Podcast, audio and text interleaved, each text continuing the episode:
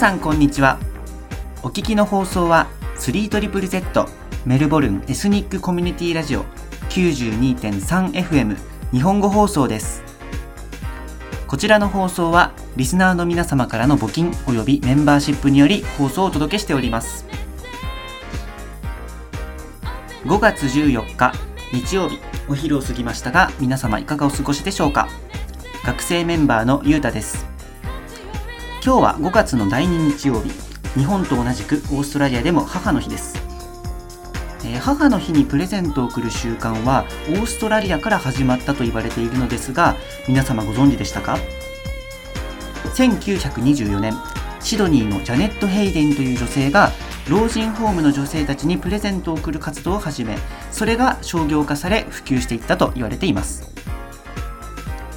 また母の日の花というと日本ではカーネーションのイメージが強いですがオーストラリアでは伝統的に菊を贈るそうです、えこれは菊は英語でクリサンセマムと言いますが語尾を取ってマムと省略されて呼ばれることに由来します。日本では菊というと仏花のイメージがあるので意外な違いですね。さて本日のメインコーナーはジャンプインジャパンをお届けします。メルボルン大学大学院でファイナンスを学ばれているアイリーンさんという方をゲストにお迎えしてお話を伺ってまいります。それでは早速メインコーナーに参りましょう。どうぞ。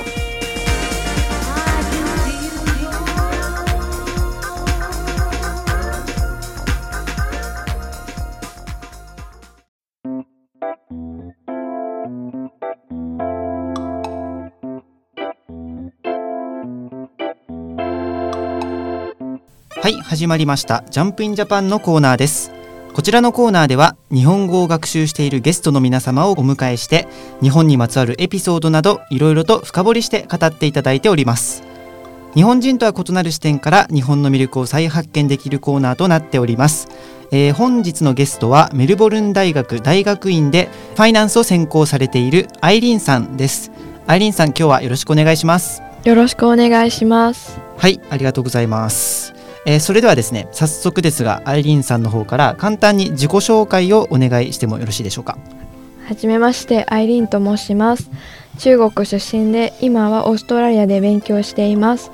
趣味は日本のドラマと日本のファッションです。よろしくお願いします。はい、よろしくお願いします。えっと、ご出身は中国ということで。はい。で、えっと、まあ、オーストラリアで勉強されているこということなんですが、まあ、学部時代はシドニー大学のにいらっしゃったということですね。はい。あの、なぜオーストラリアを選ばれたのですか、その進学先として。えっと、両親からはい言われていて、はいそして私も英語が一番得意だったので、オーストラリアを、えっと、留学先に選びました。なるほどはい。まあ、でも、英語が得意ということであれば、他にもアメリカとか、はいイ。ギリスなども選択肢には入ってくるのではないかと思うんですが、はいその中でもオーストラリアまたはシドニーを選ばれた理由ってあるんですか？えっと、首都には天気が良くてそして安全的だなと思いまして、いイギリスと,、えっとアメリカよりちょっと安全なんじゃないかなと。はい、そうですよね、まあ、確かにあのメルボルンなんかもねすごい住みやすい街だというふうに言われているので、学生でも安心して暮らせるという意味ではいい行き先だとはい、思います。はい、えーそれではですねじゃあ早速インタビューの方に移りたいと思います、えーまず初めはこの質問からですね、えー日本語を勉強し始めたきっかけこれを教えていただいてもいいでしょうか？と高校の時、えっと、日本のドラマがめっちゃ流行っていましてはい。えっと私もたくさん見てきました、あのその時は、えっと、あの日本語の字幕を見てあのその中国語の漢字と日本語の漢字の違いあ近いところと、えっと、似ているところを発見してその古い漢字の美しさをあの見つけてそれを勉強し始めたいなと思いまして勉強し始めました。はいなるほど。あの高校の時に日本のドラマを見ていてはい、で古い漢字と新しい漢字っていうのは日本語の方が古い漢字だということですかね。はい、日本の方で中国語の漢字っていうのはその新しいというか、まあ、簡略化されたはい、漢字なので、その日本のじゃあ漢字を見て日本語を勉強したいと思ったのがはい、初めのきっかけとはい、いうことですかね。はい、ありがとうございます。えーじゃあ続いての質問なんですが、あ、今ドラマがきっかけで日本語の勉強を始めたとのことなんですがそもそも日本のドラマを見ていたのはなぜなんですか？中国で。えっと、はいそのあの当時はめっちゃえっと日本のドラマのセリフはい、が、えっと多くリツイリツイートされましたので、えっと私もその影響でその日本語日本のドラマいいなと思ってえっとセリフに惹かれていてえっと、はい。見るようになりましたって感じです。まあ、中国の SNS ですかね、はい。で日本のドラマが流行ってたんですか、はいその当時。はいめっちゃ流行っていました。そうそうなんです周りね。の人をみんな見てるっていう、あそれはもうじゃあ学校はいとかでも、みんな日本のドラマをはい、見ていたんですかね？はいそれはななんでなんですか？それは。えっとセリフが本当にはい良かったなと思うんですね。なんていうかその高校の時はみんなこうあの好きな人ができてそういう日本のドラマのセリフにめっちゃ共感できるって感じなんじゃないかなと私は思います。なるほどはい。なるほどなるほど。えーっとではじゃあな何かその特に流行っていたドラマえとか、まあはいあの特に流行っていたセリフ覚えてるものがあればはい。え教えていただきたいんですが。その時をめっちゃ流行ってたのは石原さとみさんが、えっと主演していた「えっと失恋チョコラティア」っていうドラマなんですけど、あの一番流行ってたセリフは「俺はもっともっとあなたに傷つけられたいもっとひどいことを言って立ち直れないくらい俺を打ちのめしてよそしたらきっとあなたのことが嫌いになってその恋を終わらせることができる気がすんだっていうセリフだったんですねそれは主人公のセリフはいなんですかね？はい。そうたくんのそうたくん。はい、はいはいはいはい。がどそれどどういうシチュエーションのセリフなんですか？えっと石原さとみさんみたいな、はいえっと可愛い女性に振られた時の気持ちをちゃんと表していたんじゃないかなと思うんです。なるほど。はいまあ、じゃあそれがあのアイリンさんの分析だとちょうどその高校生ぐらいでみんはないその恋愛もしてる時期で、はいそういうセリフがこう刺さったんじゃないかと。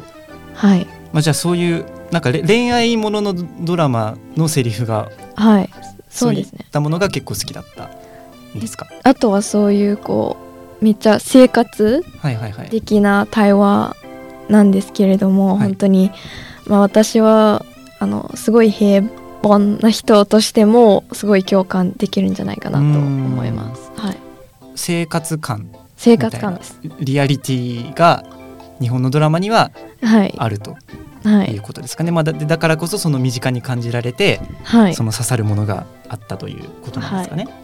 なるほど。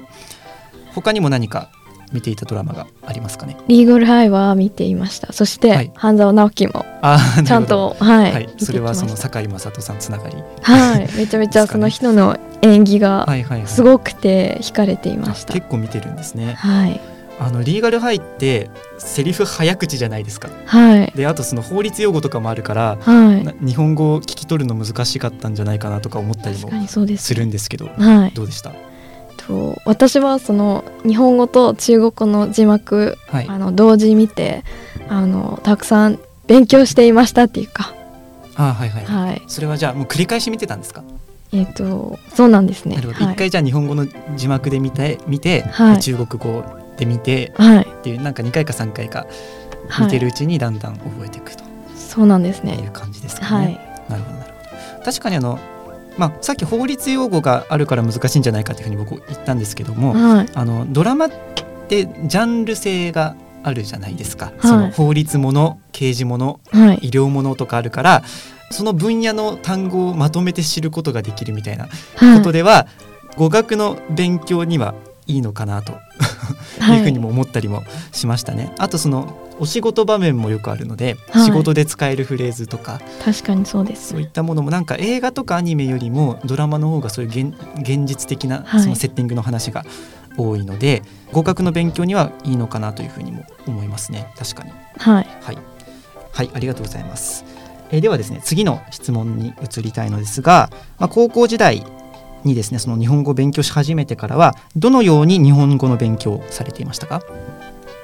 えっと私はドラマを見てあのなんていうか日本語のタイピングを勉強することになりましたって感じです。はい、ドラマを見て日本語のタイピング。はい、あの字幕を見て、あのはいはいはい。ひらがひらがなとカタカナの読み方を覚えるようになりました。例えば、えっとまあドラマの人が発音した時、私もその人の発音に応じてタイピングするんですけど、はいはいはい、その時はえっとちゃんとひらがなの発音の仕方把握できるようになったんです。なるほどなるほど。はい、じゃあそのドラマ、まあじゃあドラマを題材にして勉強してたわけですね。はい何かそのその時は日本語のすなんだろう学校に通ったりとか、その何か文法書みたいなものを買ってきて勉強するというよりはもうドラマが教科書はい、ドラマ教科書。みたいなことですかね。でドラマのじゃあセリフなんかを使ってはい。それでどうなんですか？それって結構身につくものなんですか？えっとそうなんですね私あのシトニー大学に入ってはいそして日本語を勉強し始めた時あの先生にこうテストされましたって感じですその時は、えっと、ドラマで勉強してた、えっと、漢字や決まり文句やそのすごい基礎的な知識を使って、あのシトニー大学のちあの中級から始まることになりましたのではいはい、はい、結構あの勉強になりましたんじゃないかなと思いました。なるほどなるほど。じゃあはい。そ、のドラマ使った勉強でもうその高校の時点で大学の初級レベルの日本語はもうマスターしているというふうに判断されたとはい。いうことなんですね、そのレベルまで上がっていたと。あじゃあすごく効果があったんですはい、ね、そうなんですね。あのいや確かにねアイリンさんあの日本語の表現の幅が広いなと思っていてあのこの今日のね収録のあの日程を決めるときにじゃあ何月何日のこの日からやりましょうって言ったらアイリンさんなんてなんてテキストで打ってきたか覚えてますか？覚えてないです。よよろしゅうお頼申します。ドラマで勉強あれは京京言葉なんですかねあれは、はい。それはな何のドラマでちなみに？はい。あのマイカの料理人っていうドラマです。はいはいあの京都の背景で。はあ。そのマイカさんマイカさん。舞妓さん？ああマイコさんがはいはいはい。そのそういう人たちがよく使う言葉なので私もはい。美しいなと思ってて、確かにそうですね。舞妓さんがよく言ってるイメージありますよね。お頼申しますって、はい。それが自然にあのチャットしてる中ではい。出てくるっていうのは相当その本当にそれってそのちゃんとした文法書とかで勉強してる人よりはそういうドラマとかそういうものを見ながら勉強してきた人だからこそ出てくる表現でもあると思うので、はい、もっとよ柔らかい表現そうがですね。教科書はちょっと硬いあのイメージがありまして、そうですね。はい。確かに確かに。はい、なるほど。ありがとうございます。キーボードを使った練習をしていたとはい。いうことなんですが、それはどんな力がつきました？えっ、となんていうかタイピングタイピンはい。グとか、えっと、日本人と、えっと、対話をする時その時は一応中国にいますね。その時は全然、えっと、日本人と触れ合うこととか全然なくって、あのもし日本人と対話したいなら、まあうんうん全部メッセージで。ああねそのオンラインで。はい、オンラインで、はい。その時はこうそういう力がめっちゃうん。役に立ったんじゃないかなと思います。なるほどありがとうございます。何かその高校時代にはい、まあそれこそだから周りにじゃあその日本語を一緒に勉強する仲間とかがたくさんいたわけではない。一人はいましたけどその時は、あのなんていうかそのその人は、えっと、実はタイ語がもっと興味を持つことになってしまって、えっと、諦めましたって感じで。ああじゃあもう実質最後は一人で。はい独学して。はい、なんかその辛くなったことないですかそれ？全然ないです。あないんですか？楽しいね。思い出がはい。ばっかりだったんで、あはい。ーなるほど。それななんでなんですかね？なんか一人で周りにその誰も共感してくれる人がいなくてはい。一人で語学の勉強してたらなんか辛くなる気もするんですが。はい。えっと。それは辛くならなかったそのん源というか原動力は何だったと思いますか？といやー高校は本当に子供っぽい考え方なんじゃないですか。えっと、はい。他の人より一つの言語勉強できるよって感じで思っていてちょっとこうあのすごいなんていうか自分がめっちゃすごいなと思うくらいあの自信がありまして。あはい、はい、でも大学に入ったらあのなくなりましたってはい感じで、それはなくなりましたというのはえっとまあ周りの人ははい。めっちゃ、えっと私よりうまいああはい。から、まあ私はあの自信がなくってそういう感じになりました。はい。じゃああの今大学の話が出ましたので次の質問に移らせていただきたいのですが、はい。えーまあ、それから大学に進学されて、はい。えー、と副専攻として、えーとまあ、メインはあのファイナンス。で、はい。えー、と副専攻として日本語を勉強されていたということなんですが、えー大学で日本語を勉強しようと思ったのはなぜだったのでしょうか、まあ、なんかそれまで通り独学っていう選択肢もあはい。あるわけじゃないですか選択肢としては。はい。その中で大学でちゃんと日本語を勉強しようと思ったのは何がきっかけだったのでしょうか？えっと大学に入って私は、えっと、首都医大学の日本の文化協会に入りました。それは、わさびっていうサークルでしたのでそしてあの入ったらみんなが日本語が喋れるって感じ？はい。いや私本当にえなんでみんな日本語喋れるって聞いたらその人たちはえっと、えー、首都医大学でちゃんと日本語を勉強してるよってそれを聞いたら私も日本語をちゃんと先生から勉強したいなっていう、えっと思いが芽生えましたって感じですなるほど。はい。まあ、じゃああのさっきねあのそれこそドラマとか見ながら勉強してるその独学ならではの表現の豊かさみたいなものもあるっていう話があったんですがやっぱり独学にもなんていうんですかね限界はあると思いますか、はい。なるほど。でそれをじゃあ補うためにはい。大学のその、まあ、いわゆるちゃんとしたはい。先生にちゃんとした授業をはい。受けて日本語を勉強してみたいと。はい、その、えー、と日本語を勉強し始めた時一回、えー、とクラスメートにこうなんで日本語の文法がめちゃくちゃなの？ってはい。評価されましたので、はいはい私はめちゃめちゃ悔しかったんです。はい。そういうのもきっかけになってって、はい。先生からちゃんと正式的に勉強することにしましたって感じで。なるほど。ありがとうございます。えーではですね、そのじゃあ実際に大学で日本語を勉強して良かったことってありますか？えっと2つありますね1つ目は、コースが本当に面白かったんです。えっとたくさんの、えっと、面白いはい。内容が入入ってるんですので、えっと、先生もみんながめちゃめちゃ優しくていつも励ましてくれてもう先生とめっちゃ近い関係になってるっていうのもありまして、私にとっては大学で一番楽しい時間でした。はい、そして2つ目はぱりあの人と人のつながりになれるんじゃないかなと思いまして、その日本語のコースをあに参加したら周りの人が私みたいに日本語と日本のあの文化に興味を持っている人がたくさんいるから、えっと、友達になりやすい共通点があるから友達になりやすくて、えっと、今大学を卒業してても、えっと、常に連絡とかするようなあのなんていうかですね親しい友達にな,、うんうん。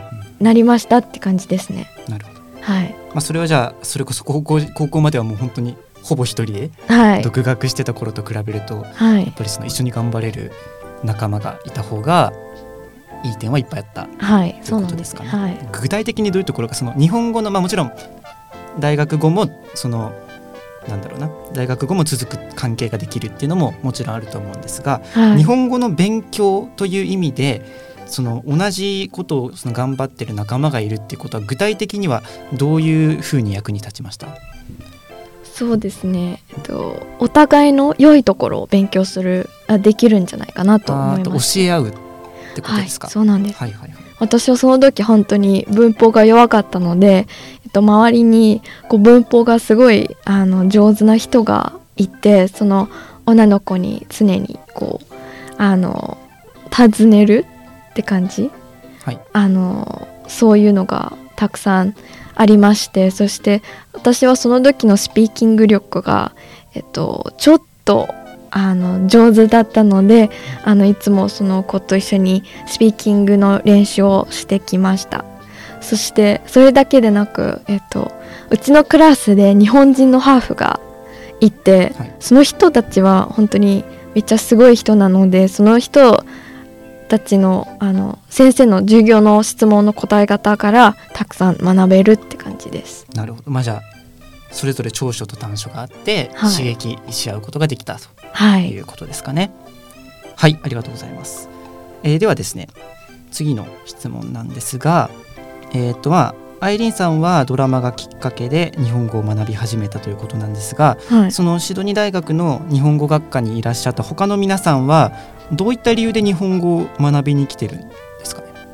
と私と一番仲のいい友達は、えっと、嵐が大好きな人なので、えっとその嵐のエンターテインメントショーとかうん。をはいはいはい。理解するために日本語を専攻として選びましたって感じです。なるほど。はい、そういうアイドル好きな人がたくさんいてその人は、えっと日本語を勉強するあのめっちゃ情熱で私より、えっとなんか日本語が上手な人もたくさんいてたくさん学べることができましたって感じです。はい、やっぱりそのエンタメからエンターテインメントから入るまあそれはアイドルだったりアニメだったり、まあドラマだったりはい、すると思うんですが、エンタメから入って日本語にその勉強し始めるっていう人が多いと思います。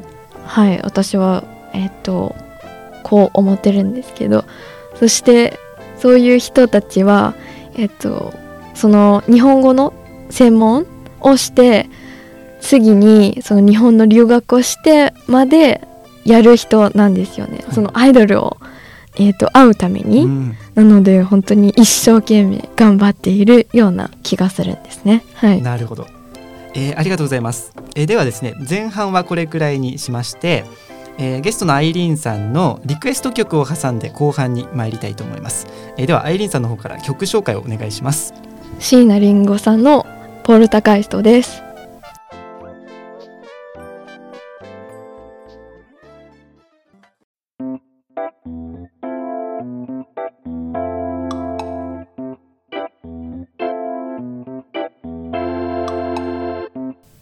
お聞きいただいたのは椎名林檎でポルターガイストでした、えーアイリーンさんなぜこの曲をチョイスされたのでしょうか？えっとその椎名林檎さんの歌詞の中でたくさんの難しい漢字がえっと使っているので私にも勉強になれるんじゃないかなと思って、はい。えっと、その歌を、えっと、うまく歌えるために何回も歌えるのでその漢字の読み方も、はい。あの自然に覚えることになりましたって感じです。なるほど。じゃあし椎名林檎さんの歌詞確かにあの難しい日本語のはい、ワードがいっぱい出てきますよね、はい。日常であんまり使わないようなはい。ワードが多いんじゃないかなと思うんですがそういう意味で言うと、さっき言ったそのようなドラマの中でのその生活感のあるセリフがっていう話があったと思うんですがある意味対極はいにあるのではないかなというふうにも思うんですが、それでも勉強になると思います。えっと実は大学で高級な日本語をはい。勉強した時、やっぱりすごい難しい漢字がテストで出てくるんじゃないですか。はい例えば NH の中でも日本語の能力テストの中でもたくさん日本人まで、まあ、日常生活で使わない日本語が出てくるので、はい。そういう、えっと複雑な単語とかその一文字の読み方もはい。えっと椎名林檎のあの歌詞で勉強できるので、えっと私にとっては本当に役に立ちました。そういうのがじゃあ椎名林檎さんのはい歌、詞にはたくさん出てくるので、まあ、はいそれ使って勉強にもなるとはい、いうことですかね。はい、そうなんです。はい、なるほど、ありがとうございます。えーではですね、前半はあのアイリーンさんが大学の副専攻として日本語を勉強し始めたところまで伺いました。で後半はまあその続きからなんですが、はい、えー大学ではどのような日本語の勉強をされてきましたか？えっと大学は3つの、えっとパーツがありまして1つ目はスピーキング2つ目はリーディング、はいえっと、3つ目は文法になります。えっと私にあの印象に残るのはやっぱり、えっと、読解のクラスなんですけどあの一番なんていうかまあ私にとっては勉強になったのはその先生から、えっと、教えてくれましたその日本語のニュアンスの違いがはい。私にとっては本当に素敵だなと思いまして。と例えば「になる」と「となる」の違いなんじゃないかな。2つの例を使ってはいはい話してもいいんですか、あはいお願いしまとす1つ目は内定がもらえなくてフリーターになっちゃっあたはい。はい、はい。それが、えっと、フリーターになるわけです。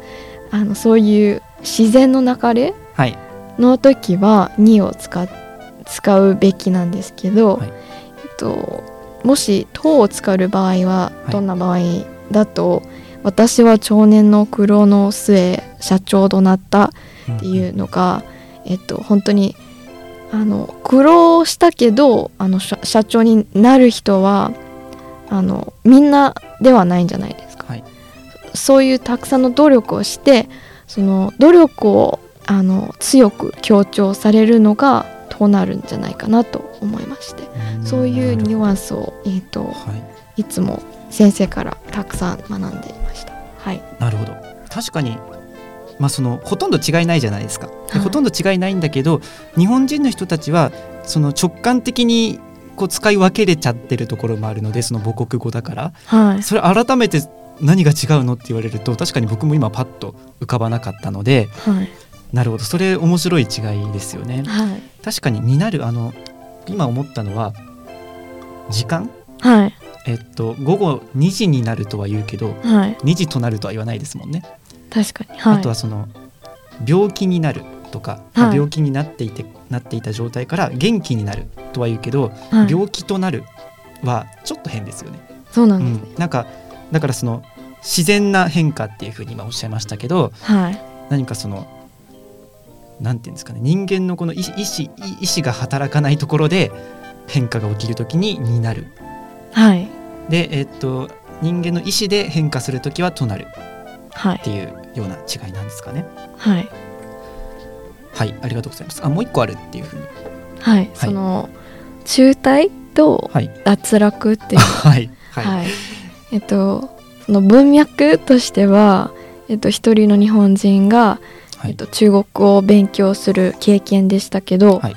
その人の周りの人がだんだんこう諦めるはい。その人しかな日本語を勉強する人その人しかなくって、えっと周りにこう諦めていった人を中退じゃなくて脱落って、うん。えっと表現しました。そういうなんていうかその書く人の気持ちをちゃんと伝ら、伝わるんじゃないかなと思いましてそのなんであの失敗しちゃったなとか諦めしちゃったなというふうにそういうあの書く人の気持ちをちゃんと吐いてあの語彙としては、えっと、脱落を使ってるんじゃないかなと、はい、先生が言いました。確かに。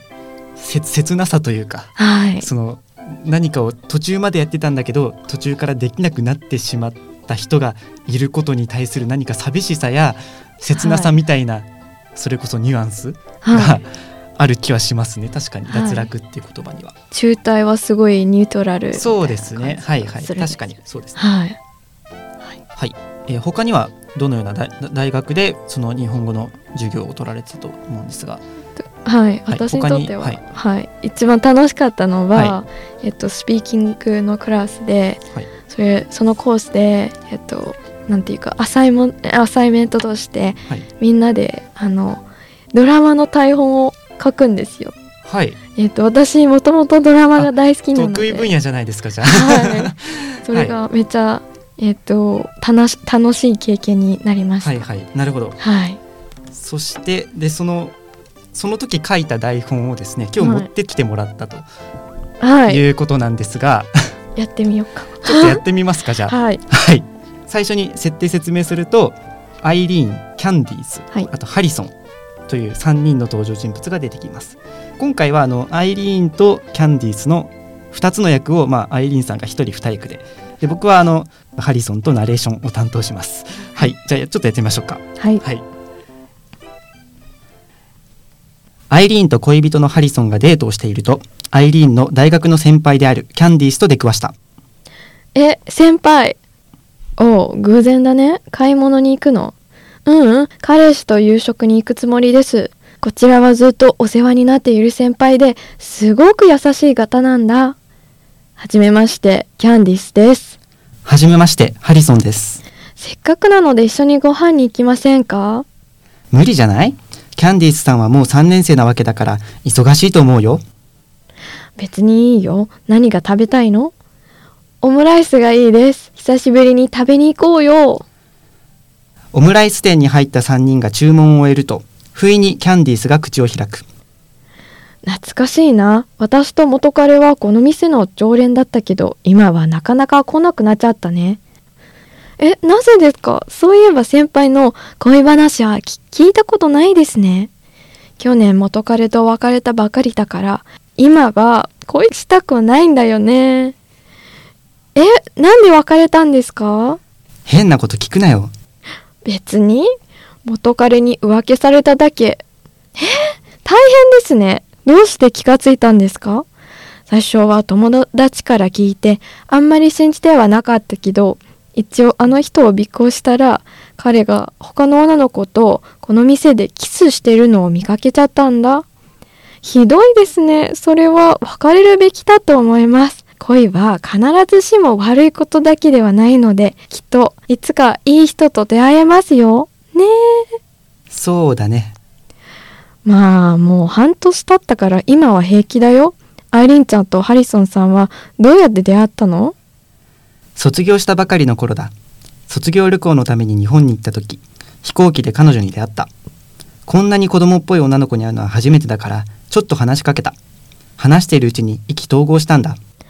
それで付き合い始めたの？帰国した後に俺はアイリーンに情熱的な長いラブレターで告白された。それで付き合い始めたんだ。ふーん、そうなんだ。ちょっとトイレに行ってくるわ。アイリーンがトイレに入ったのを見届けキャンディースはハリソンに向き直る。そんな好きじゃないじゃん。確かにあの頃、あなたが私に何とも告白したよね。実は俺さ今でもキャンディースを忘れられないんだ。そうなの？じゃあ、アイリンちゃんと別れれば？二人はイチャイチャし始める。トイレから戻ったアイリーンがその様子を目撃する。二人とも何やってんの？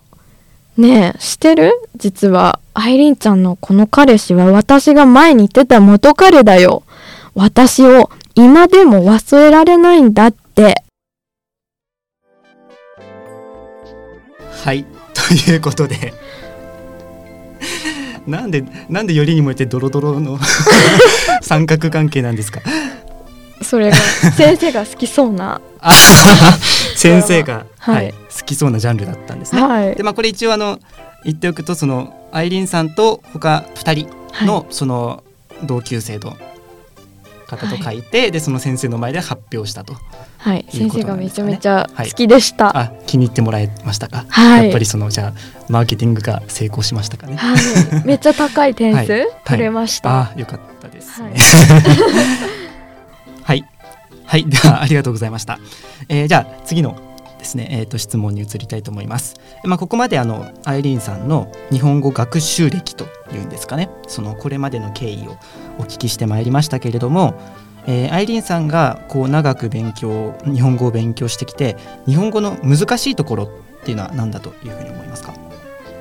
やっぱりあのみんなと同じく、えっと敬語なんじゃないかなと思いまして。はい皆さんそうおっしゃいますよね。はい、そして、えっと日本人のなんかすごい特別な、えっと婉曲な表現なんじゃないかなと思いまして、はい、婉曲表現。はい、具体的にはどういうことですか？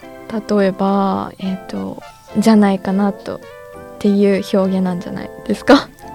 はい、じゃないかな。はい、そしてこう例えばあのそうでしょうと言いたいなら、はい。そうじゃないかなになってるはいはい。んですよね。はい。はい、そういうのが私は外国人としてドキドキ忘れてしまうのもありまして、えっと、自分の言葉とか自分の話が本当に素直すぎてはい。日本人の心をなんかちょっとはい。不快な思いをさせるとか、そういう思いましてそれがはい。私にとっては本当に、えっと難しかったんです。なるほどはい、確かに。まあ日本人なんでしょう。素直じゃないっていうとあれですけど、そはい。のそうですよね。回りくどい言い方しますよね。だから、はい。多分さっきアイリーンさんがあのおっしゃっていたのは断定しない、はい。これこうこうだよだよって宣言、はい。断定せずにこうでしょってそのいやそれは断言してるつもりなんだけど言い方としてはわざと疑問形にする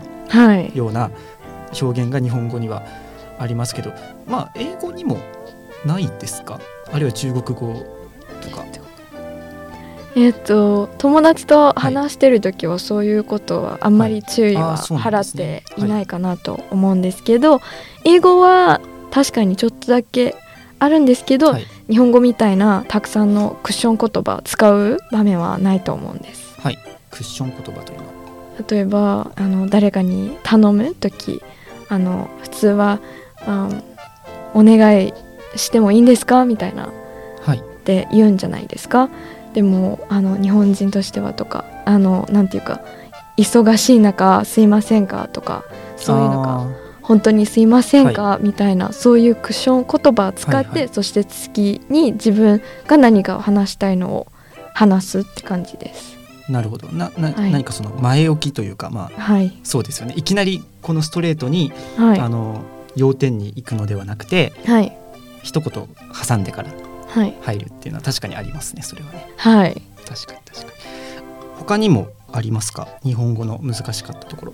まあ難しいところ。えっと私は一応あのなんていうかん中国語の漢字と日本の漢字えっと混ぜてしまう時がたくさんありました。例えば、えっと日本のは漢字を読む時ドキドキ中国語の発音になってしまう。その時は、えっと日本人の投資に言うとあの相手は「えっ?」て返事来るんじゃないですか、うん。それが一番怖くて。はい。はい。例えばどういうことなんですかそれ？あの例えばえっ、と複雑っていうあの単語がありましてはい。中国語で言うと複雑になるんじゃないですか？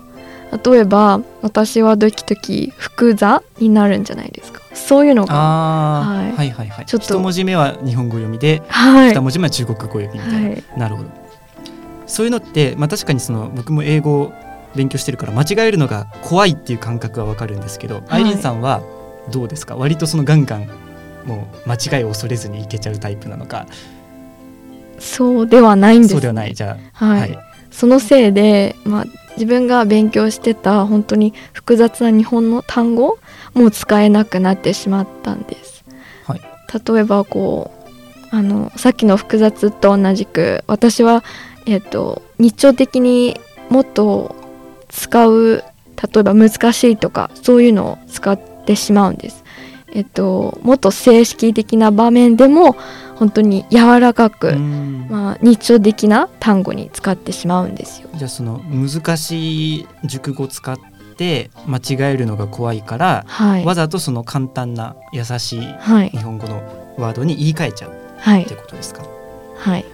それそうですねまあ気持ちはすごいわかるんですが あのでもそれやってるとあの悪循環に陥るんですよねはいだ。からそれで難しい日本語避けると避ければ避けるほど使わなくなっていって、はい。で使わないからどんどんそのこどんどん怖くなっていく間違えるのがっはい。ていうそういうのはありますよね。悪循環ですよね。悪循環ははいい。、確かにあのじゃあ今いろいろあの日本語難しい点っていうのを挙げていただいたと思うんですがそれらを克服するために何か工夫していることとかそのはい実際に今取り組んでること、取り組んできたことなどありますか？あ日本語の敬語の使い方がわからないとき、例えばメールの中でどんな敬語を使った方がいいのかわからないとき、えっと一番あの脳に浮かべたのはやっぱりインターネットで調べるんですよ。そのメールの見本を見てはい真似をする。そしてはい書けば書くほど上手になれるんじゃないかなとはい思います。確かにはい。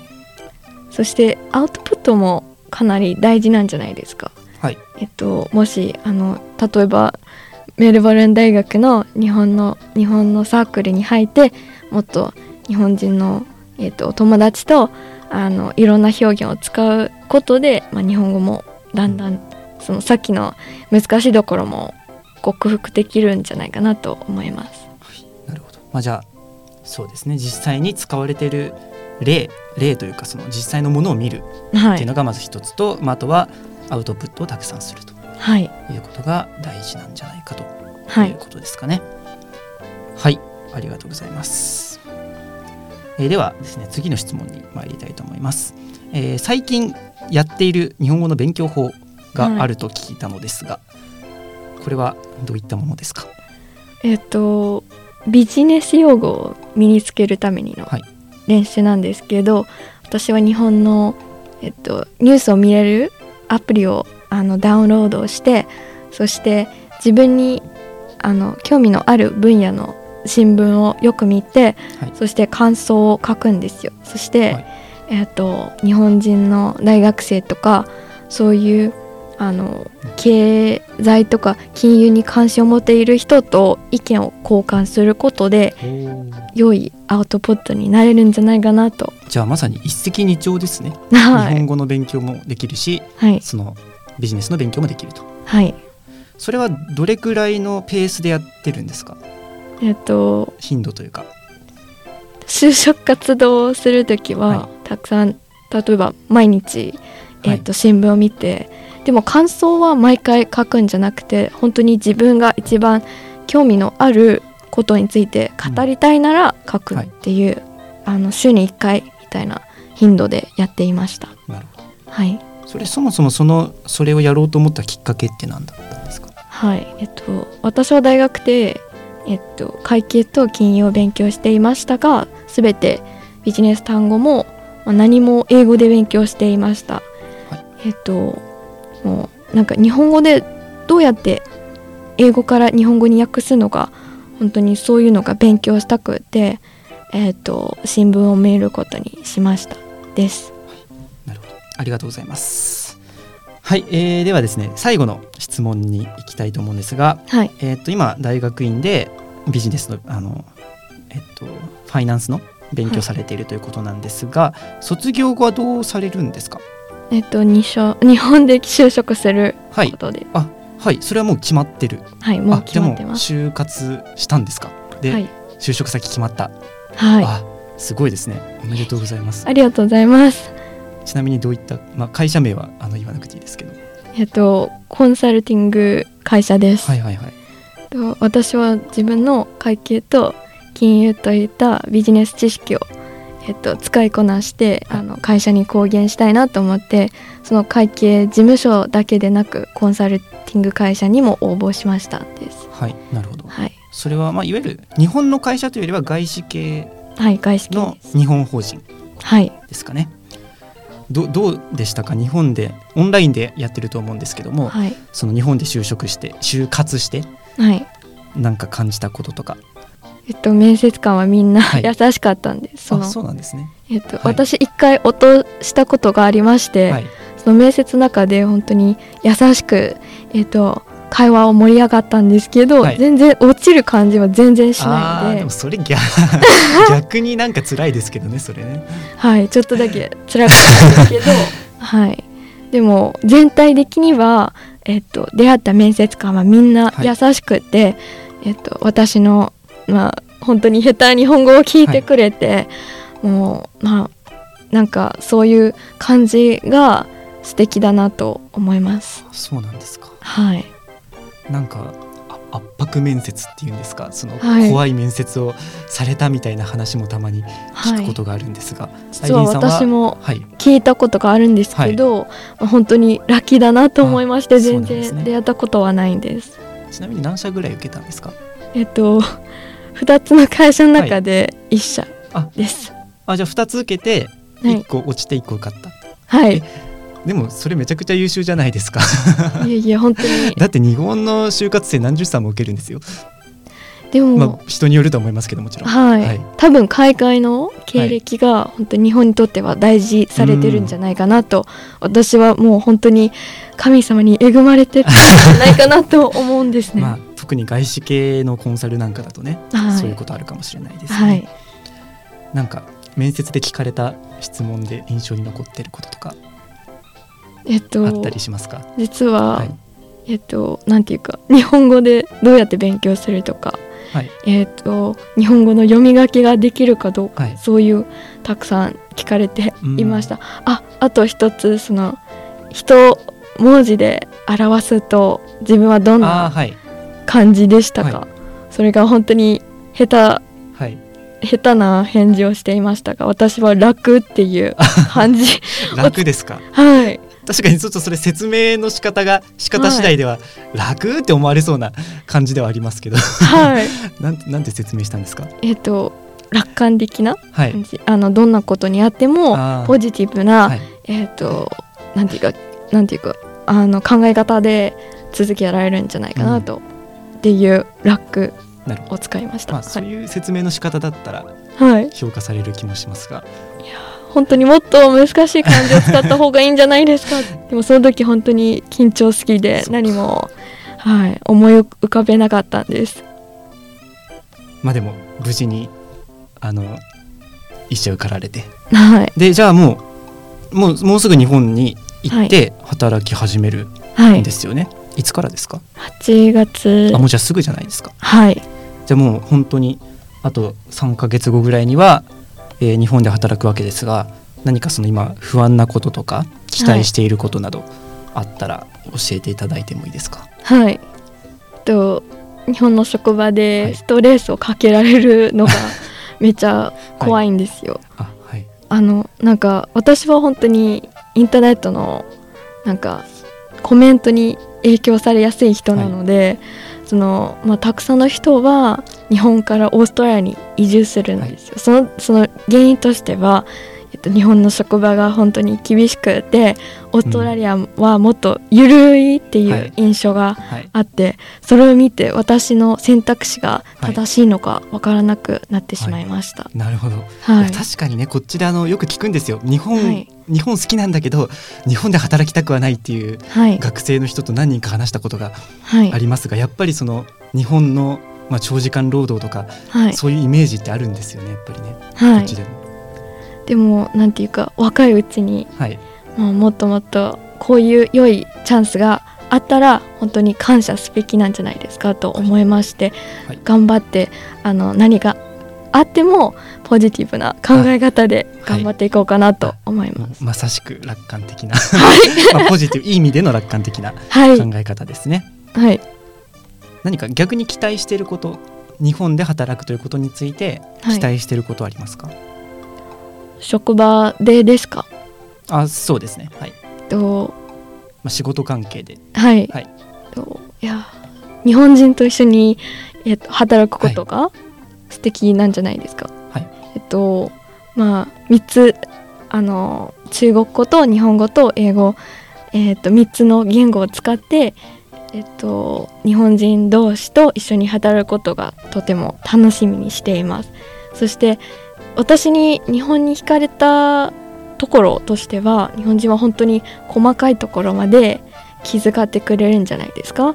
そういうあの特徴とかそういう優れたところを本当にたくさん学ばせていただきたいと思います。なるほど。そうですね。はい。はい。でまあじゃあ本当にあの、まあ、コンサルとか特にね激務のイメージもありますけども、まあ、はい。無理のない範囲で頑張っていただければなと。頑張り思いまますす、頑張ってください。はいはい、えーではですね残り時間も少なくなってきましたので、はい。最後にアイリーンさんから日本語をあの学習中のリスナーの皆様に向けて一言何かメッセージをいただいてもよろしいでしょうか？はい。えっと、私は京都のドキュメンタリーを見た時の一つのあのなんていうかあの素敵ななんていうか待ってれば甘露の日和がありっていうはい。えっ、と言葉が本当に素敵だなと思いましてあの辛抱強くて待ってれば、い、えー、といつか良いこと良い結果が出てくるんじゃないかなとそれは本当に私にとっては励みになっていました。まあ、じゃあなんだろうな粘り強く頑張ることが大事だよと。はい、いうことが、まあえっとアイリーンさんからのメッセージとはい。いうことでよろしいですか？はい、はい、えーわかりました、えーそれではお届けしてまいりましたジャンプインジャパン、えー本日はこれでおお別れです、えーゲストはアイリーンさんでした。アイリーンさん本日はありがとうございました。ありがとうございました。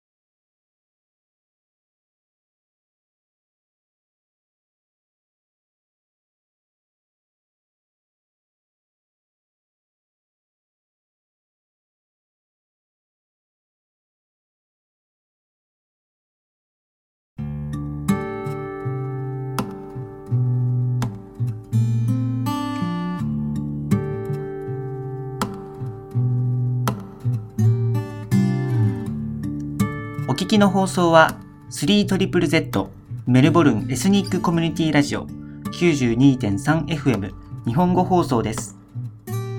本日の放送もエンディングのコーナーとなりました。本日はジャンプインジャパンをお届けしてまいりましたが皆様いかがでしたか？